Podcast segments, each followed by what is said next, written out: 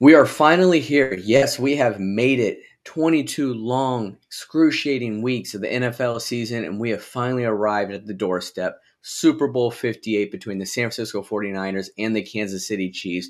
And this is going to be an exciting one, guys. I know deja vu, like we are seeing these two teams in the Super Bowl once again, but feel like they're expected to deliver. We're going to go ahead and cover all the uh, positional battles as well as the head coaches uh, or in the coaching staff battles between the two teams, as well as our keys to victories for both teams on how they can win the game. And of course, we're going to end it with our predictions on who we think will win Super Bowl 58. I'm your host, Matthew Raridan, and this is Total Sports Talk Beyond the Lights.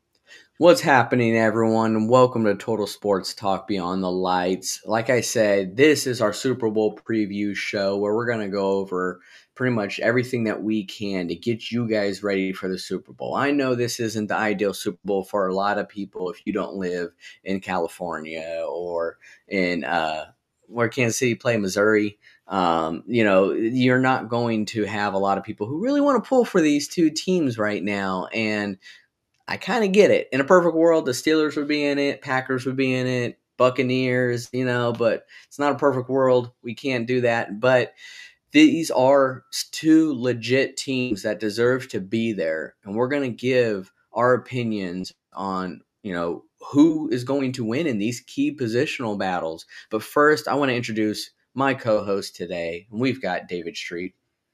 What's up, everybody? And secondly, we've got Ed Smith. Welcome, y'all. Guys, I mean, as football fans, are you guys ready for this Super Bowl? I mean, I look forward to the Super Bowl every year just because I'm just a big sports, big football fan. Um, I know that these two teams, it's tough on really who to pull for, but it's still football, guys. I mean, you guys both really, uh, you know, kind of pumped up for the Super Bowl. I mean, listen, like we get the one Super Bowl that almost nobody wanted, but it's still the Super Bowl, and it's why like I laugh. I mean, I understand a little bit, but I have to laugh when people say, "I am not going to watch the Super Bowl." Yeah, yeah, yeah. You more than likely are. So, well, I'm in the position of football. You know, yeah. I'm from I'm from Texas. Everything's about football, and when you have a Texas boy that's leading one of the teams Mm-hmm. It's going to be about football. You know, Patrick Mahomes coming from East Texas, uh, going to Texas Tech, you know, going to Kansas City, and Kansas City being a team that originated in the Dallas area. You know, that is a a big thing for us as Texans. So I am pumped to see the Super Bowl this year. And I'll be quite honest, I do see a route to more people watching this Super Bowl because everybody as much as they love their underdog story, they want to see the favorites. They want to see the best of the best play each other. And that's what I think we're getting in this game. And also, I think the Chiefs have developed to a point where, just like the Patriots, more and more people tune into the Super Bowl to see them fail.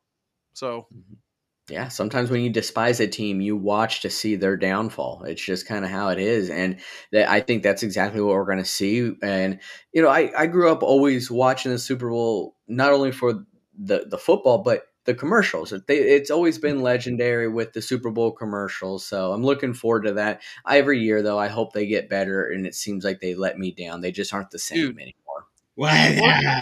Dude, the commercials have totally sucked like the past three, maybe four years. Like I can think of like maybe one, maybe two good commercials in total over, over that time span. Yeah, I mean, I, yeah, like Ed said, the was that and the, the, Doritos commercials, the Clydesdales, you know, we those are memories that we have growing up watching these commercials, and it ended up being such a spectacle. You had the whole world turning into it. It became such a huge hit with these commercials. You're looking at for a 30 second ad. What I don't know what the running number is now, but it's pretty high. I think it's 25 million dollars an ad. Yeah, that, that it's just ridiculous and but it pays off because people watch the super bowl. They really do.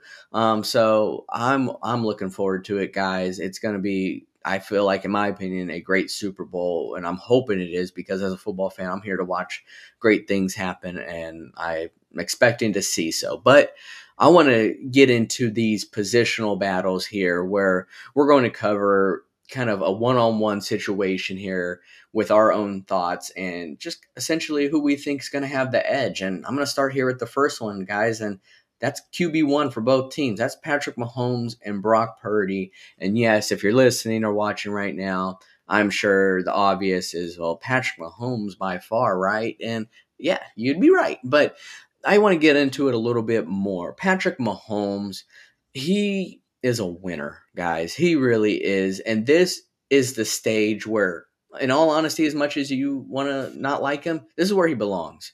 Patrick Mahomes belongs in the Super Bowl because he works his tail off. He is so talented on many levels that he's just worked his way to getting there and he deserves to be there every year. I'm just going to say that, guys, as much as a lot of people hate it. Patrick Mahomes, just like Tom Brady did all those years, deserves to be there. It's not like he does nothing and he just gets lucky because his defense carries him or he has an amazing running back that carries him. No, Patrick Mahomes is this Chiefs team, and it does revolve around him, but not in a selfish way. Yes, you may not like uh, the antics of his wife or his brother, but when it comes to a pure talent standpoint, Patrick Mahomes is by far one of the best in the league today and he is making a name for himself as one of the best of all time. And i and i truly believe that. Watching this guy from texas tech to now being with the chiefs he just gets better every single year. And it's like all right well how can can you stop? Can you let the nfl catch up at some point? No. Because why? Because he's just that great same thing with Michael Jordan. Michael Jordan just was not going to slow down. He retired, came back, another three-peat. That's just how great Michael Jordan was. Patrick Mahomes is not slowing down, and he doesn't plan to for some time. Um, so, Patrick Mahomes, what I've noticed in the playoffs, though, so far this year, you're not going to see the same Patrick Mahomes that's throwing 350 plus yards each game, throwing bombs like we're used to seeing, especially with the Tyreek Hill days. This is a Mahomes that is playing probably the smartest football of his career because he has uh, you know a lack of weapons on the outside like he's used to having at wide receivers. And we're seeing him just be so much smarter on who he's throwing the ball to when he's throwing the ball. And you're seeing him a lot more calm within the pocket but that's because this offensive line is doing a darn good job protecting him. But that's where i think this key this is where it's going to be really key for and i'm going to get to that later on keys to victory but Mahomes' comfort within the pocket and knowing when he needs to scramble, I think just really is going to give him such an edge in this game, let alone his experience in the Super Bowl. I think that becomes a big key. The Super Bowl is this is the brightest lights are on you. But I'm going to talk about a guy that I don't really think gets phased about these lights, and that's Brock Purdy. This is Mr. Irrelevant from I- Iowa State, okay? Brock Purdy has exceeded so many expectations. When you're Mr. Irrelevant, which is the last pick in the NFL draft, your expectations, that bar is already low. Well, not only has he exceeded that, he's done it tenfold. That's just how great Brock Purdy is uh, as a quarterback in the NFL. And you you could sit here and say, well, they got a great defense, they've got great weapons. Well, that's so be it that doesn't that don't let that overshadow just how good Brock Purdy is. Is he a superstar? Eh, maybe not yet, especially in this age where I just talked about Patrick Mahomes, or we just saw last night in Baltimore with Lamar Jackson winning MVP. Brock Purdy is neither of them. But who Brock Purdy is? Well, he's Brock Purdy, and that's what I really love about him. Is he's a quarterback that is not worried about anyone else. He's he doesn't want to be compared to anyone else. He wants to go out there and he wants to give the best performance of his life. And that's what I respect the most out of him. I mean, this guy's got a heart of a lion. We saw last year in the NFC Championship game, he tried fighting through kind of his injury. Ultimately, he had to leave the game. But here he is. He brought his team all the way back. They are in the Super Bowl again this year, and they would not be here without Brock Purdy. But the thing about this Niners team is they wouldn't be here without a lot of their players. But Brock Purdy is one of those that I think he's really just been a leader this team, commanded this team, and also deserves to be in the Super Bowl with what he's done. I, am a Steelers fan. We saw Brock Purdy week one. You would have thought this guy was Tom Brady 2.0. Uh, you would not have thought that he was just a rookie last year. You would have thought this guy was at least a seven year vet because that's how he carries himself. He's not cocky. He's very, very humble and he's always trying to get better. And in his second year, I think he has really exceeded by far in that level. But when it comes to these two quarterbacks and who has the edge, I do think it is a no brainer here with Patrick Mahomes. He is just that guy that is always going to be here doing those guy things. That's just how Patrick Mahomes is as a quarterback. And on the biggest stage of them all, Super Bowl 58, I expect Patrick Mahomes to continue that trend and lead his team. But uh, there's a another really close battle here on the field for both these teams, and that's going to come out of the tight end position. That's Travis Kelce. That's George Kittle. Tight end university. I mean, these guys have really uh, kind of reincarnated this tight end position in the NFL, and I love it. I absolutely love it. The tight end is a very key position, and these guys do it best right now. And Ed, I want you to kind of tell us, tell the audience here how you feel. Well, you had mentioned how um, how Patrick Mahomes is ahead of the curve against everybody right now, and it's because they've kind of reinvented offense in today's NFL. You know, for many years it was wide receivers, you know, deep shots. It was you know fly routes. It was those bunch formations. It was those swing passes, wide receiver screens. These two teams have actually taken the tact of controlling the center of the field as opposed to trying to get around the defense through those wide formations and wide plays. Controlling between the numbers, that's what a tight end does. And these two do it better than almost everybody in the league. There are some exceptions out there that could possibly be in the same conversation, but to have these two face each other in the Super Bowl, that's not a coincidence. That's how winning offense is done in the NFL at this point. You know, when you're talking about Travis Kelce, you know, this is the Hall of Famer. This is the guy that has been the gamer in the playoffs over the course of his career because he's had Patrick Mahomes. He had Alex Smith before that you know, just as you know, coming out of Cincinnati, he didn't have a whole lot of you know pomp and circumstance. He did not have a lot of people looking at him to be the next big thing in in offense in the NFL. Well, that's changed with Travis Kelce, him going through the seams, you know, doing those choice routes, you know, being that guy that is the blanket for Patrick Mahomes to get in and out of any situation up and down the field. That's what this guy does. He actually accounted for 23%, 23.5% of the passing yards of Patrick Mahomes this year. He's the go to guy. He is the guy that Patrick looks for in all those tough situations. And the question becomes who's going to cover him? Is it going to be Fred Warner? Is it going to be Hufanga? Who knows? We'll have to see what that matchup looks like when we get there.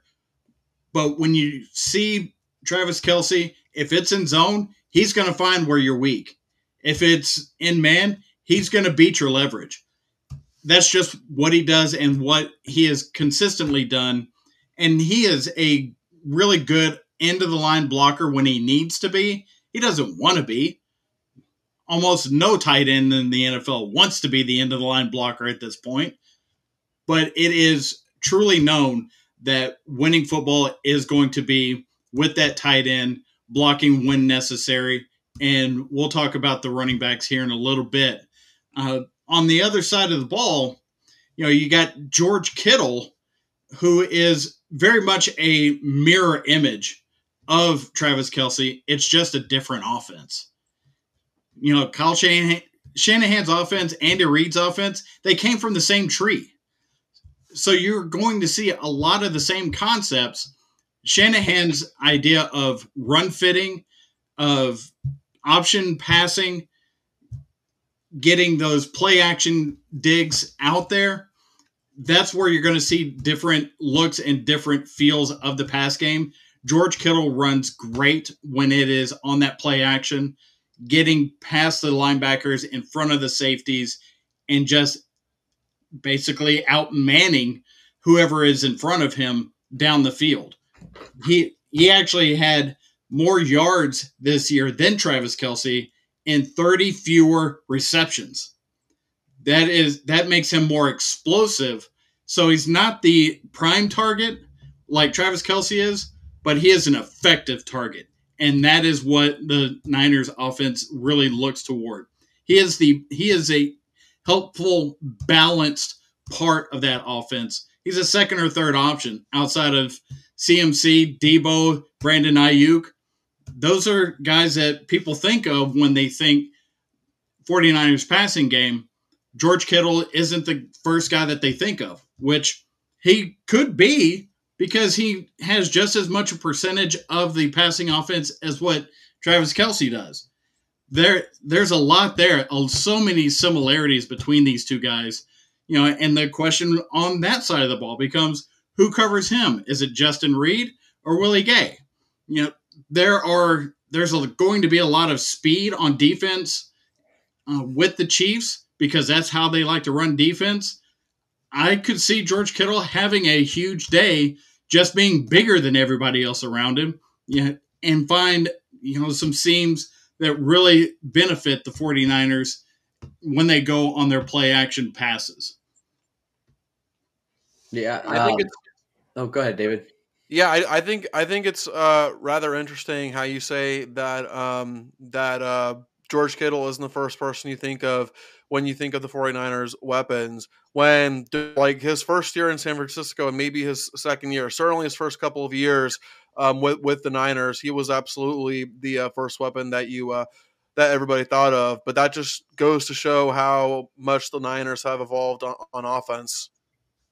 Absolutely. I mean, Brandon Aiyuk, I don't think we expected to fully to see how much he's really transformed in in the NFL. I mean, to being a legit weapon for the Niners. But yeah, George Kittle was he was just Mr. Reliable for the Niners for those years that he was the easy go-to target. But you know, I'm glad you brought up Travis Kelce in the blocking game because there was a play last week, guys. I don't know if you saw it was on the goal line where he totally laid out Patrick Queen, threw him to the ground with ease, and it was just like you you get you don't get to see that side of Travis Kelce much because he's the the the catcher. You know, he's not the blocker. You you aren't seeing it that often. But tight ends guys, they they they you need to know how to block in the NFL. So being able to see that is quite refreshing. However, though, I would love to try to. I would love to see him try to do that to Fred Warner. I think that's a different game, but uh, we're we're gonna see if that actually happens this week. I I'm actually excited to see if they are on each other. That'll be a fun little matchup to see. Fred Warner being one of the best up and coming linebackers in the NFL, so that'll be a good uh, sight to see. But David, before we get over to you, uh, is there anything you might have wanted to say as far as Patrick Mahomes and Brock Purdy at all? Uh, yeah, I mean, as far as uh, actually, I do have something to say, but I'm gonna wait until we get to our keys to victory. Absolutely, absolutely. There's, there is something I wanted to say about Purdy real quick. Yeah, he started 47 games in college at Iowa State. that is a program that tends to be the underdog no matter who they're playing. Yeah. So you talk, you take the quarterback from that program, make him the last pick of the draft. He has got a Tom Brady sized chip on his shoulder times two. So having him prove himself in the NFL, he's you're just eating out of the palm of his hand at this point. Yeah. And by the way, like I recently found out that Brock Purdy grew up a Gator fan, so uh, 49ers just in this case. There you go. Well, and also I don't know if you guys saw the video that has been uh, circling hey, don't be jealous for Chomp. of uh, of George Kittle when he lost to the Chiefs in the Super Bowl, where he was like, "I will, I'll be back." You know, to have that mentality of wanting to get back there and have that that urge, that will to win, and it's nice to see. And uh, David's got something he wants you to see, Ed. Bring it. Yeah, if you guys really want to hash this out, um, how many uh, uh, November 9th, we'll hash it out. How many Longhorns are in the Super Bowl? How many Gators are in the Super Bowl? I don't know if you guys happen to know off the top of your head, but uh, but yeah, I'm pretty sure there's actually more Gators on the Chiefs team. But funny enough, I'm not rooting for the Chiefs. I know there's a Longhorn going in the Hall of Fame this year. yeah, Steve McMichael. That good. Yeah, but uh, David, I want you to kind of walk us through. Actually, this is going to be the running back battle between Isaiah Pacheco and Christian McCaffrey. Yeah, certainly. Well, listen, guys. Um, it almost doesn't feel right to do a comparison because the disparity in talent and skill between the two is not even close. Like just doing a comparison feels very disrespectful to Christian McCaffrey. But listen, I don't want to throw too much shade at at Pacheco. Um, you know, for the role that he's uh, played in, in, that offense, he has had a very uh, very good season. But there's no question. I mean, McCaffrey almost won MVP, and Pacheco didn't even uh, come close. And even in the postseason, uh, McCaffrey has uh, stood out. You know, uh, yes, Pacheco does have more yards than McCaffrey does in the postseason, but the Chiefs have also played one more game than the 49ers have. Okay. When you look at the averages, Pacheco is averaging 85 yards a game in the postseason, which is definitely not something to uh, scoff at. But Christian McCaffrey is averaging almost 10, 10 more yards a game. He's averaging 94 yards a game. Now, it should be noted that, in fairness, the Chiefs have faced two top five scoring defenses in the Bills and the Ravens.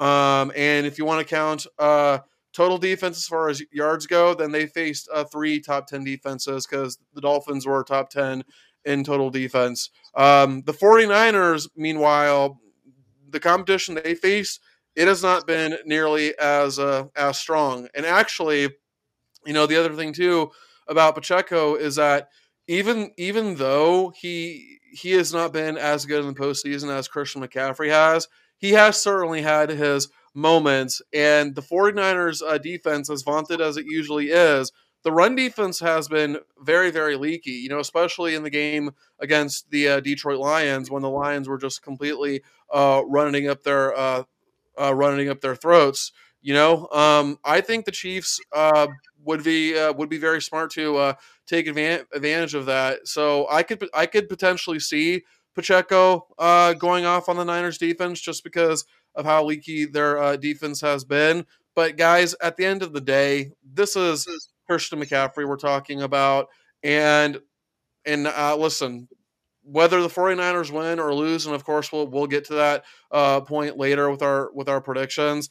I do think that Christian McCaffrey is going to have a better game than Isaiah Pacheco. Yeah, I mean Christian McCaffrey is. I mean, there was a reason he was the offensive player of the year. Uh, this guy can do everything. He is your Swiss Army knife on the field. That's what I've compared him to, and I'll continue to compare him to that because that's just what he does. But with the Chiefs, you know, fun thing to note it, it, to me is every year that they've gone to the Super Bowl, they've had almost like a different running back that's been that guy. Uh, it, it was Clyde Edwards-Helaire. Then it was Jerick McKinnon uh, Isaiah Pacheco, and it's like they could go through running backs like like it's nothing. Why? Because they have Patrick Mahomes there. But Isaiah Pacheco, I, they they continue to find these guys. I mean, they did with Kareem Hunt. We all know Kareem Hunt started out there, and he just took the NFL by storm. And and Isaiah Pacheco, he's he is just such a physical back. He is fun to watch. I will say that as a if you like watching running backs play, Isaiah Pacheco is one to watch. But Christian McCaffrey is just Mr. Do It All, and he does it amazing. So I can see why you would give Christian McCaffrey the edge, rightfully so. But don't be surprised if the MVP of the Super Bowl comes down to possibly these two players. Totally agree with that. And, you know, this could be the coronation for uh, Christian McCaffrey as the Offensive Player of the Year. This could be a coronation of Pacheco saying, Look at me, I'm better than the Offensive Player of the Year having that that rivalry within the game. And quite honestly, I'm here for it. That is certainly a key to victory that we'll probably dive in a little bit deeper on on what our predictions on here in a little bit. Yeah, absolutely. But uh, this, in my opinion, is my favorite battle of the game. And this is not players. We are now switching over to coaching staff we're going to start with the guy that calls the plays on defense for the Kansas City Chiefs and Steve Spagnuolo versus Kyle Shanahan and the 49ers offense. This is by far my favorite matchup and I'm looking forward to what Ed has to say on the on this battle. When you look at defensive performances and being a top 5 defense in this league, you don't necessarily think of having nothing but sub packages. But that is exactly what Steve Spagnuolo has done through most of the year. He loves having five, six, seven DBs on the field just to fill the speed to cover ground because that is part of a lot of offense in the NFL now. That's the the adjustment to the adjustment for a defensive minded uh, coordinator going against the offense that's been laid out there for a lot of the teams that are trying to catch up to what their offense is. Now, when you have that type of system, what counteracts that is actually Kyle Shanahan's offense because Kyle Shanahan is going to have two tight ends, whether it be uh, 21 personnel or 22 personnel, to counteract all that additional speed. So you're going to see just a will of who is going to win in in each side's base uh, concepts. Is it the Kansas City speed kills, or is it going to be the basically tank of the Kyle Shanahan offense just rolling over the smaller defenders? Now, one of the stats that I have seen is that as Spagnuolo has loves to blitz his cornerbacks, and he had blitzed his quarterback cornerbacks, I think over 54% of the time this year. And when they did, they gave up only 3.1 yards on each of, of each of those plays. If you wind up having that and getting Chris McCaffrey on the ground before he can get rolling because he is facing those extra DBs coming at him, you are going to set up set up your offense for success. So Spagnuolo if he can get that type of efficiency out of the defense, that's going to just turn around and make offense. With uh, with Kyle Shanahan, he runs some of the best run fits I have seen in an NFL offense, and Chris McCaffrey does great because he is a five tool guy. You know, you get him in space, he will make defenders miss. You get him on the interior, he will he has the vision to get through the line you know that those run blitzes that Spagnuolo is going to run is going to try and disrupt all that, and it's going to it that's going to be the chess match. Uh, it's going to be all around that 10 yard box because uh, the 49ers offensive line, Trent Williams is going to play, and he is a difference maker for that offensive line, even though it's the interior of, of the offensive line that has really been driving the train with you know those trap plays inside uh, against the teams that they have played with their run fits. Uh, on the defense, you've got uh, Reid that made the play that saved it against uh, the Ravens. he is going to be roaming around out there, just making plays, you know, trying to cut in front of those throws that uh, that Purdy's throwing out there toward uh, George Kittle, those underneath routes to Deebo Samuel, you know, you know, giving help to against Aiyuk, You're going to see a lot of different schemes being run within everything that's out there, but in the base of it, it's going to be 22 personnel versus nickel defense. What is going to win? And that is, you know, to to Matthew's point, that's going to be the one of the funnest chess matches of this game. Oh, absolutely, by far. I mean, it, it, that's what I love about Steve Spagnuolo is that people still don't know a lot about Steve Spagnuolo, and this guy's been in the league for a while now. And if you want to talk about a defensive coordinator who can be among the best, I consider people who show up when it matters the most. And Steve Spagnuolo has done that almost every year the Chiefs have been in the Super Bowl. If you want to see a great uh, defensive call for a game, you turn into these games that the Chiefs have won in the playoffs over the last four years, and that's because of Steve Spagnuolo. So I expect this to be the the best matchup and the, the funnest to watch if you really want to look at the kind of the analytics side of things, because Steve Spagnuolo is probably the highest risk taker in the NFL, but he does it smart. I mean, the last week, or I say last week, or sorry, last game against the Ravens he he blitzed Lamar Jackson over 50% of the time. Why did he do that? Because he knew he'd probably crumble. If Lamar Jackson found just the tiniest bit of hole to escape, that's Lamar Jackson's game right there. I mean, you're talking about a guy who can outrun most defenses in the NFL with Lamar Jackson with how he runs, but yet Steve Spagnuolo continued to blitz him the entire game.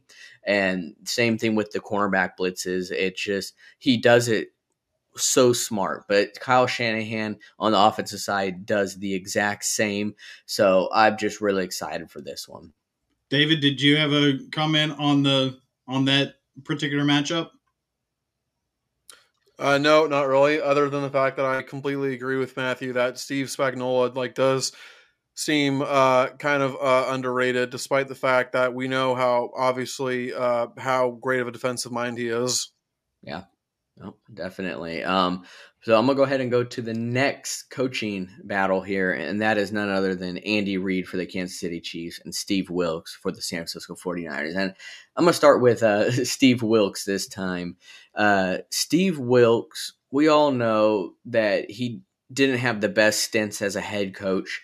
Uh, in the NFL, although he served as interim with the Carolina Panthers and then act and then head coach for the Arizona Cardinals, they didn't really seem to work out the best for him. I think where Steve Wilks works best is as a defensive coordinator uh, or defensive uh, backs coach, where he's spent most of his career. And I think he fell into this position. This was the perfect position for him to really fall into uh, with the departure of DeMeco Ryans. Steve Wilks is. Uh, he's also led this this defense to being a top tier defense in the NFL. And I I see a lot of strides within their game because of Steve Wilks. There are just guys out there that aren't meant to be head coaches, and that's not that's not a bad thing. Uh, they are just great coordinators, and I think Steve Wilks is one of those guys. He had a lot of hype as wanting to be the next head coach for a lot of people but I think their teams are realizing that this guy is a lot better as a coordinator, and I I feel bad because he's going against Andy Reid, guys. The the cheeseburger smuggler. Watch your nuggets because they'll be gone in a second. Um, Andy Reid is just he's just that good, guys, and I a lot of people don't. Re- I don't think a lot of people realize just how good Andy Reid is because of you got this really big guy on the sideline. You have him in all these State Farm commercials, uh, all about cheeseburgers. But Andy Reid is a phenomenal, not only head coach, but offensive minded coach. Ed has talked about it on here plenty of times of his stint in Green Bay and what really shaped him to be the coach that he is today. So much so that uh, you know he was expected to follow suit with uh, Mariucci, where Holmgren put a stop to that. Holmgren knew what he had in Andy Reid, and Andy Reid really succeeded in such a positive way because of that. As we all know, he went to the Eagles had uh, Doug Pederson as his his quarterback at first, but drafted Donovan McNabb and eventually brought that team to a Super Bowl. He did so much winning with the Eagles, although they never won a Super Bowl. They did fall short against the Patriots, and they fell short in several NFC championships uh, against uh, the Arizona Cardinals, and then of course the Green Bay Packers.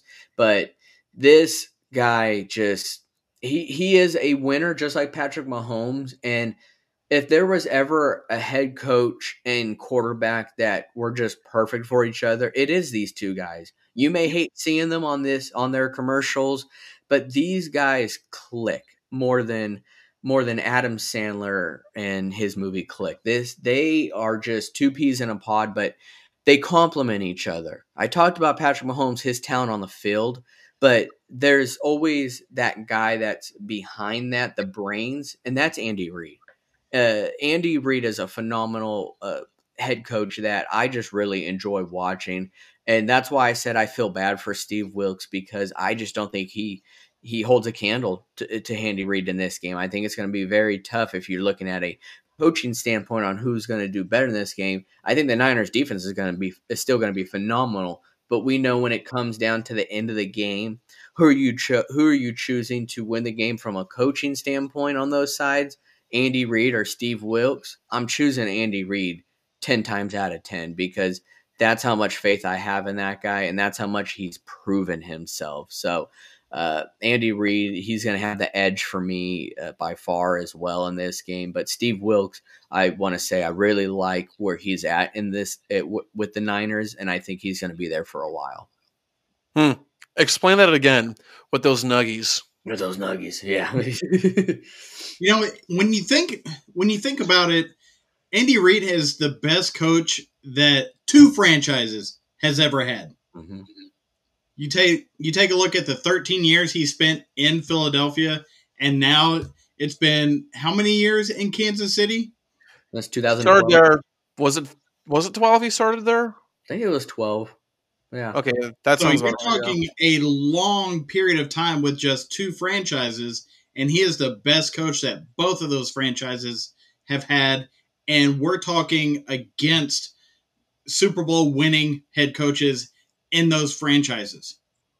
Yeah. So that is a mm-hmm. huge mm-hmm. respect thing for Andy Reid across uh, NFL coaching. Well, you know what's kind of you know what's kind of crazy is that Andy Reid, in my opinion, has has now been uh, with the Chiefs for long enough that when, whenever I think of Andy Reid, the first team I think of is the Chiefs. Like at some point, maybe the first team I thought of would have been the Eagles, but he's been with the Chiefs for so long now that they're the first team I think of when I think of Andy Reid. Yeah, I mean it, it makes total sense, and, and, keep in mind Andy Reid is more than just the head coach of the team. Most of the time with with uh, the Eagles, actually, I think the whole time with the Eagles, and and partially with the Chiefs. I mean, he's had a lot of these final decisions for the for the team itself, and uh, it just shows that he's very smart outside of the of the football field as well. That he's very highly respected to have that role. But uh, David, I want you to take us through. This is the last uh, battle of the game here, and and some games are decided by this. Actually, uh, more than what people really think, and that's special teams. So uh, take us through both special teams uh, coordinators for these teams and who may have the edge.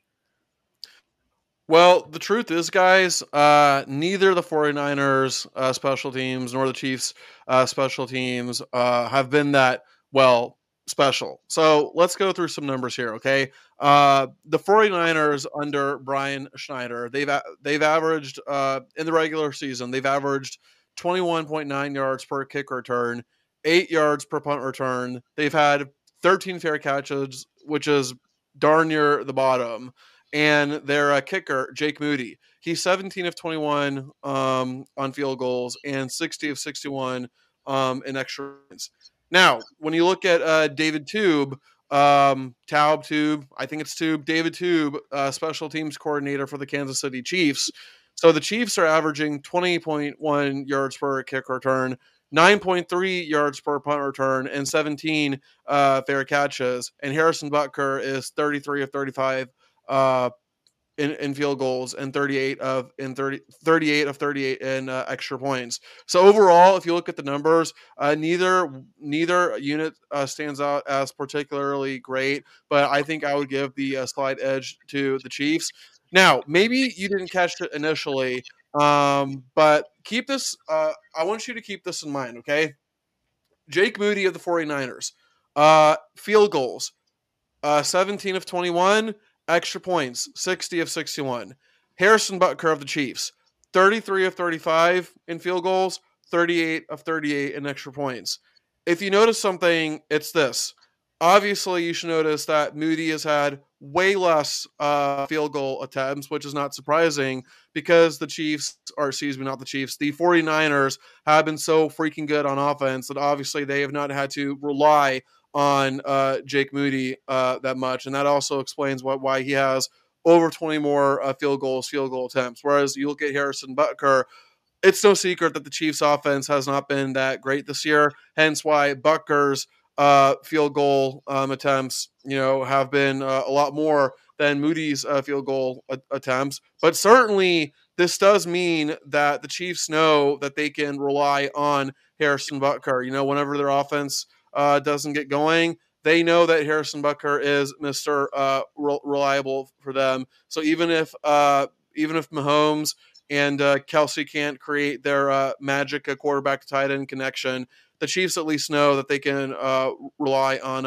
uh. Um, but I think this is going to be an, an interesting uh, matchup. But guys, uh, as I said before, and I understand that Ed maybe has maybe has some numbers there's just really nothing particularly uh, interesting about these two units because with these two teams, it truly is all about the offense and the defense. Well, if you look at the numbers, also in the punting game, hmm. you know, Wishnowsky actually had half of his punts wind up inside the 20 yard line. That is a long field to go against the 49ers. When you're talking about the defensive uh, personnel that they have to come at you, that is difficult to make it all the way down there. Uh, when you're uh, talking about uh, Kansas City's, you know, that's going to be a question mark as well. So it's not just the kickers, it's not just the returners.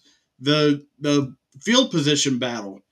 You know, when you get to this point in the playoffs, everything has to be buttoned up. It doesn't matter if you're talking about time management, if you're talking about punting, if you're talking about that one extra point to make sure that you are four points ahead instead of three.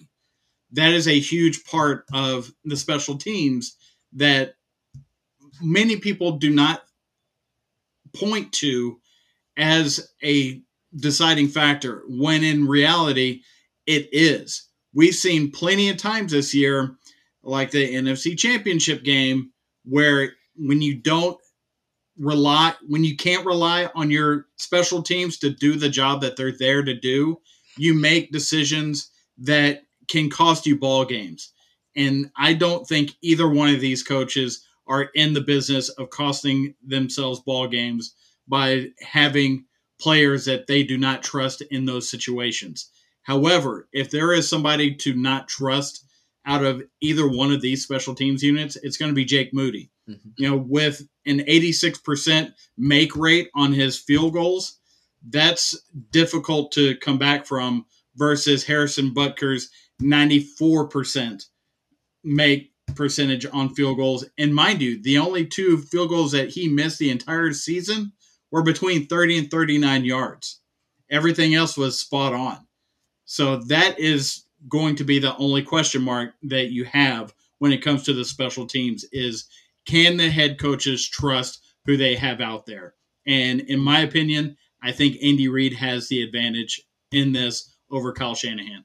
Yeah, and you know, uh, uh, certainly um, special teams can make or uh, break a team. It, it, can be a difference maker. Like I know this is college football, but the same logic applies. Uh, the semifinal game between Michigan and Alabama, Michigan special teams almost cost them a chance to go to the national championship. So yes, I think you're spot on, Ed. Yeah, I mean, in that game specifically, that's pretty much what was going to be my point. Actually, in that Michigan Alabama game, it was more the positional battle. Yes, I get that their uh, punt returners uh, had trouble uh, catching the balls, but it was more the the actual punts, in my opinion. It was the positional battles, and that's why I feel like uh, this is so important. I'm so glad Ed said it because I was going to is these punters. This is big because we know that when it comes to the field goals, the edge does go to Harrison Butker. Keep in mind, Jake Moody is a rookie, but he has missed some very key field goals that have cost the Niners this year.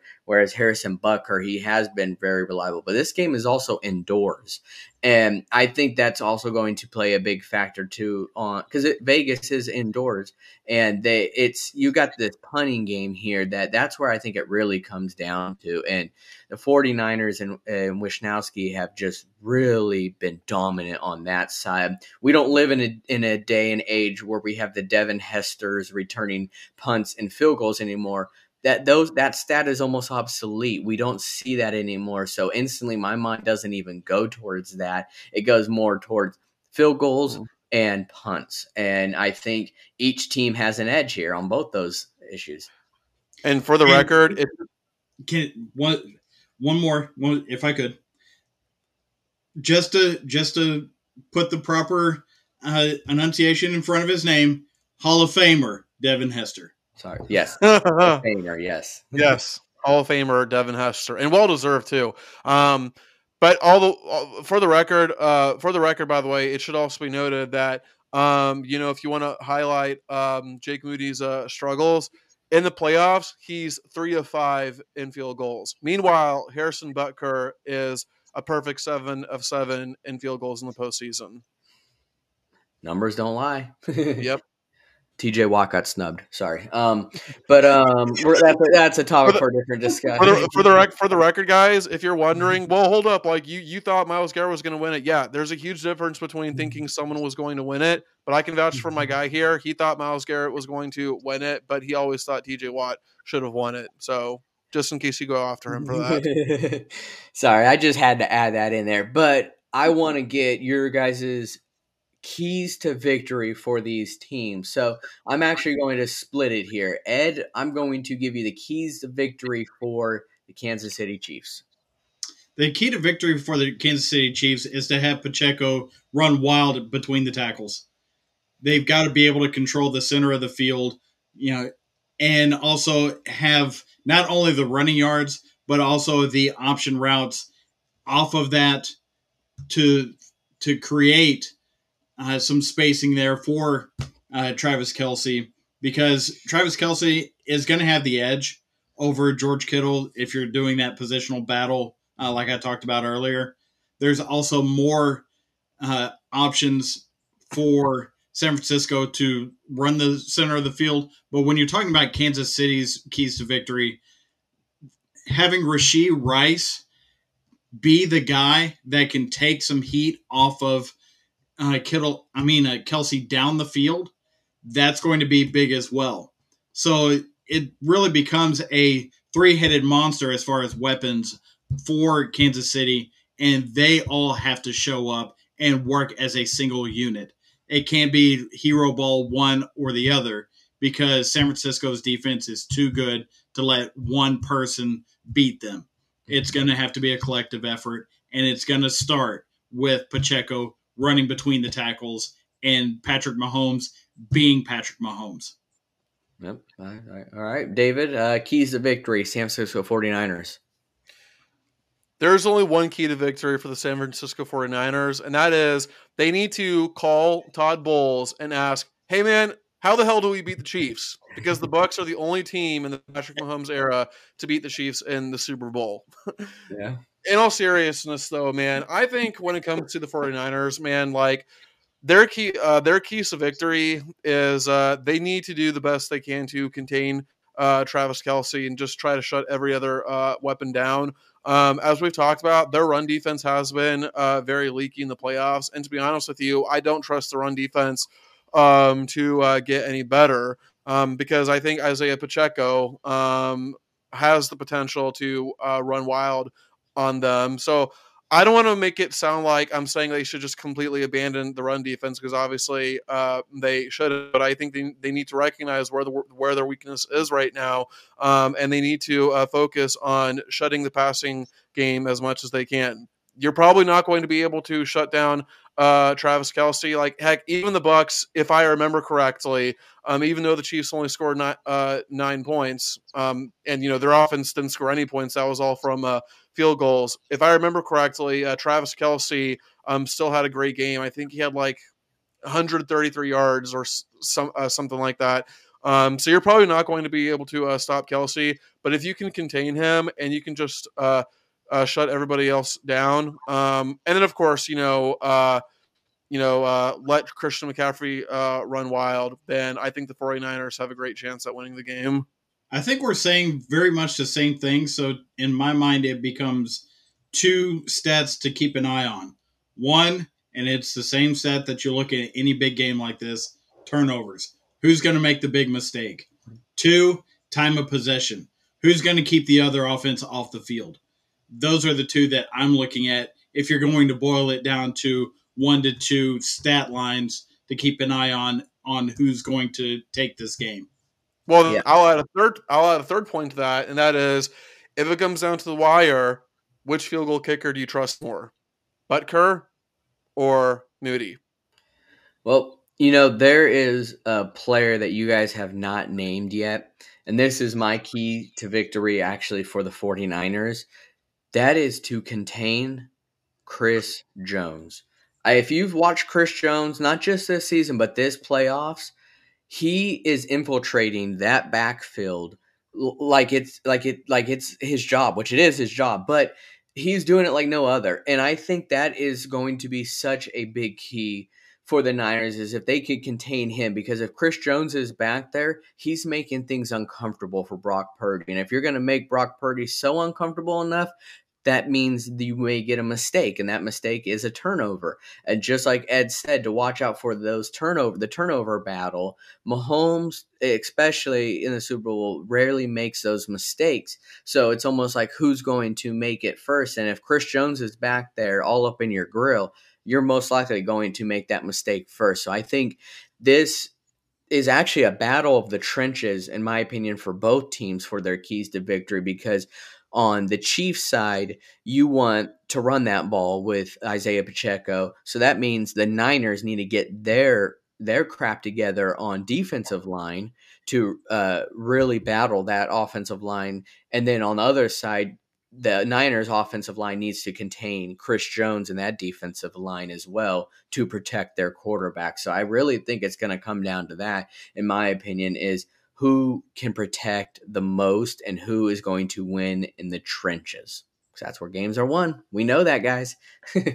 yeah, yeah, and I and I will say, you know, if the if the Chiefs can figure out a way to uh, beat um, uh, Trent Williams in that battle, then their chances increase significantly. You know, as Ed has rightfully pointed out many times, you know, you can make an argument that Trent Williams is the uh, offensive MVP because in games where he didn't play, Ed, I don't remember what it was, but the, the 49ers were like, what, one and three, one and four without him this year? Exactly. And Purdy has looked awful in each of those games. You know, throwing for, I believe it was like nine of his interceptions uh, this year were in games in which Trent Williams didn't uh, play a majority of those games. Yeah. Yeah, mm-hmm. you, know, you know who else looks awful without one of their main guys? Yeah, the Steelers when TJ Watt's not there. Defense player of the year. Um, but uh, just tell you how I really feel, guys. But last but not least, Packers, I wanna, Packers, Packers, Packers, Packers. I want to get your guys' prediction. Baker was robbed. Baker Baker was robbed. We got a lot of opinions on this, guys. You know, we're gonna, we're gonna have to have another show just for this, and I guarantee you we will. But Seriously. the AP is a mess. But guys, I want your predictions on this game. David, I'm going to start with you. Who wins Super Bowl 58? Well, I'm pulling for the uh, 49ers, but I just have a feeling that the Chiefs are going to win this man. Like we haven't had a repeat Super Bowl winner since uh, since the Patriots in 03 and 04. So it, quite literally, it's been 20 years since we've had a repeat winner. So how funny would that be if we get a repeat winner on the 20th uh, anniversary? Um, but I'm going to take the Chiefs uh, 25 to 24 over the 49ers. Ed? So I'm going to go. I'm going to give you some uh, stat lines that I'm predicting. I'm going to predict Christian McCaffrey to have 78 yards rushing and two touchdowns. Brock Purdy, 34 41 for 380 yards with a touchdown and two interceptions. Isaiah Pacheco, 95 yards and a touchdown. Travis Kelce with 120 yards and two touchdowns.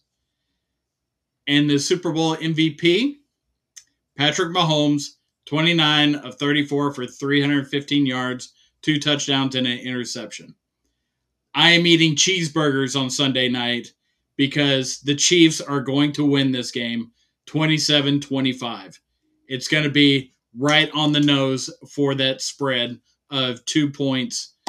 Uh, so it's going to be a complete push. Hey, what do you what do you think uh, McCaffrey's uh, receiving yards are going to be in this game, Ed? I'm going to put him in the category of he's going to break one out so you'd probably see him in the 40s. I would say okay. 40s, 50s. I feel like over probably combined 120 combined rushing and receiving yards, which probably is the best and safest bet to make is yeah. Christian McCaffrey getting his rushing and receiving yards. But we kind of have a little trend going on here.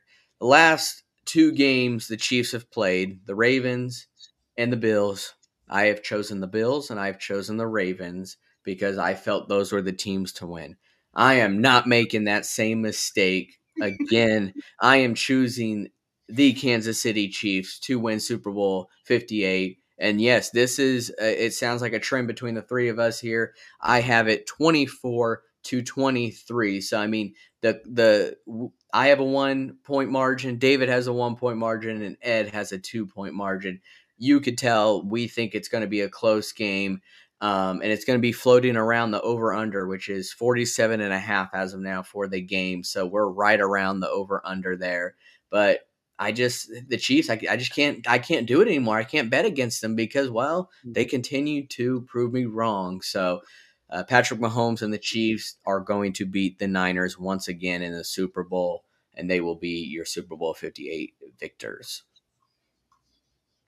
So it sounds like uh, we pretty much have that all the same there. Uh, and I mean, we look at to go back to the positional battles where I think we all could easily say Patrick Mahomes over Brock Purdy, Travis Kelce mm-hmm. over George Kittle. So that's two for the Chiefs. Christian McCaffrey over Pacheco. Uh, so maybe one for the Niners there the Spagnuolo and Kyle Shanahan was probably the closest one. Um, it's kind of tough to actually say who's going to win that one because, well, Spagnuolo is one and zero oh now against Shanahan in the Super Bowl, and Andy Reid obvious over Steve Wilks, and uh, the special teams is also kind of up in the air. But I feel like ultimately we'll give it to the Chiefs because of their kicker. So you look at those battles. It, it seems like it's going to swing in favor of the Chiefs. So maybe that's why we chose the Chiefs to win. But I'll be very interested to see what you guys have to say on if you think the Chiefs are going to win this and give us tr- your predictions. Drop your predictions in the comments below. Let us know if we're wrong because we may be wrong and we will find out come Sunday. So stay tuned for that and uh, uh, continue to hit that like, that subscribe button, share these videos, and always let us know how you feel, guys. We value your opinion. But Super Bowl 58 is upon us, guys. So I'm looking forward to it. I hope you guys are as well. But until next time, we are rounding third and we are headed for home.